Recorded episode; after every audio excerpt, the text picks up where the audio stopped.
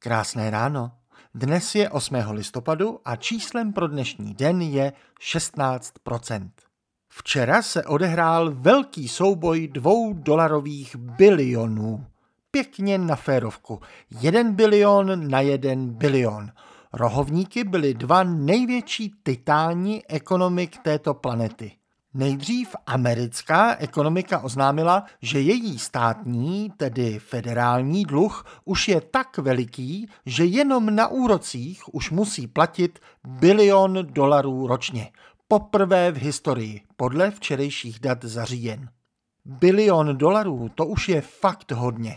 Zejména když si za tuto astronomickou sumu Amerika vlastně nic nekoupí a nic nepostaví a ani ten dluh nijak neumořuje, nezmenšuje. Jenom tím udržuje svoje věřitele ve stavu, kdy budou vůbec ochotni Bidenovi dál půjčovat a celý dluh tak dál zvětšovat.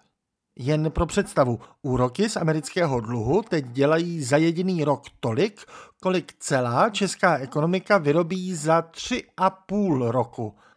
A na jeden rok amerických úroků by padlo šest roků celých rozpočtů Evropské unie. Spojené státy však logicky musí platit tyto úroky z vlastního rozpočtu. A situace je tak závažná, že na úroky padne každý šestý dolar, který má vláda k dispozici. Tedy číslo pro dnešní den 16% rozpočtu. Hrozivě vysoké číslo. Ale pak tu včera povstal ještě druhý neohrožený rohovník v protějším rohu ringu. Jen několik hodin po Americe se Čína vytasila taky s oznámením bilionového dolarového dluhu. Jenom ten bilion není splátka úroků, nýbrž celková suma, kterou nyní 150 zemí světa Číně dluží a to naopak bez úrokových splátek, čistě jen na rozpůjčovaných částkách. Úroky z toho dluhu jsou ještě navíc, nad ten bilion. Tyto dluhy vznikly tím, že se dané země někdy během uplynulých deseti let zapojily do velkého čínského plánu novodobé hedvábné stezky. Ano, té hedvábné stezky k jejímuž desátému výročí před pár týdny ruský vladař opustil krátce svou državu. Poprvé za dobu, kdy na něj byl uvalen mezinárodní zatykač. Ano, té hedvábné stezky, ve které Čína za zdánlivě výhodných podmínek půjčuje vládám a když pak ty nemají na splacení, tak si to vybírá v nemovitostech tu ve vlastnictví přístavu, tu v převedení nějakého dolu. A pak, že vám Cimrmanovskou díru v zemi nemůžou vzít. Čína je tak šmejdem mezinárodních dluhů, takovým, od kterých byl už český trh nebankovních půjček naštěstí očištěn skrze regulaci České národní banky.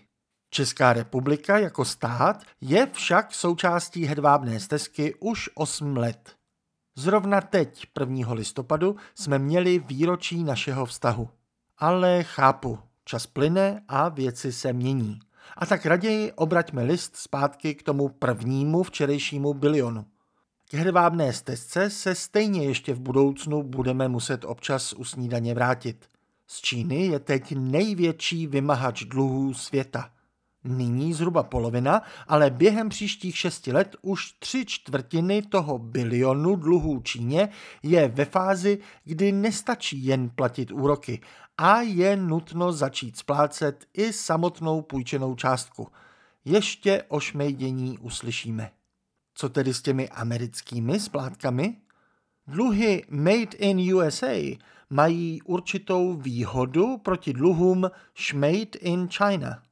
Na rozdíl od nich se teoreticky ta samotná státem dlužená částka nemusí splatit nikdy.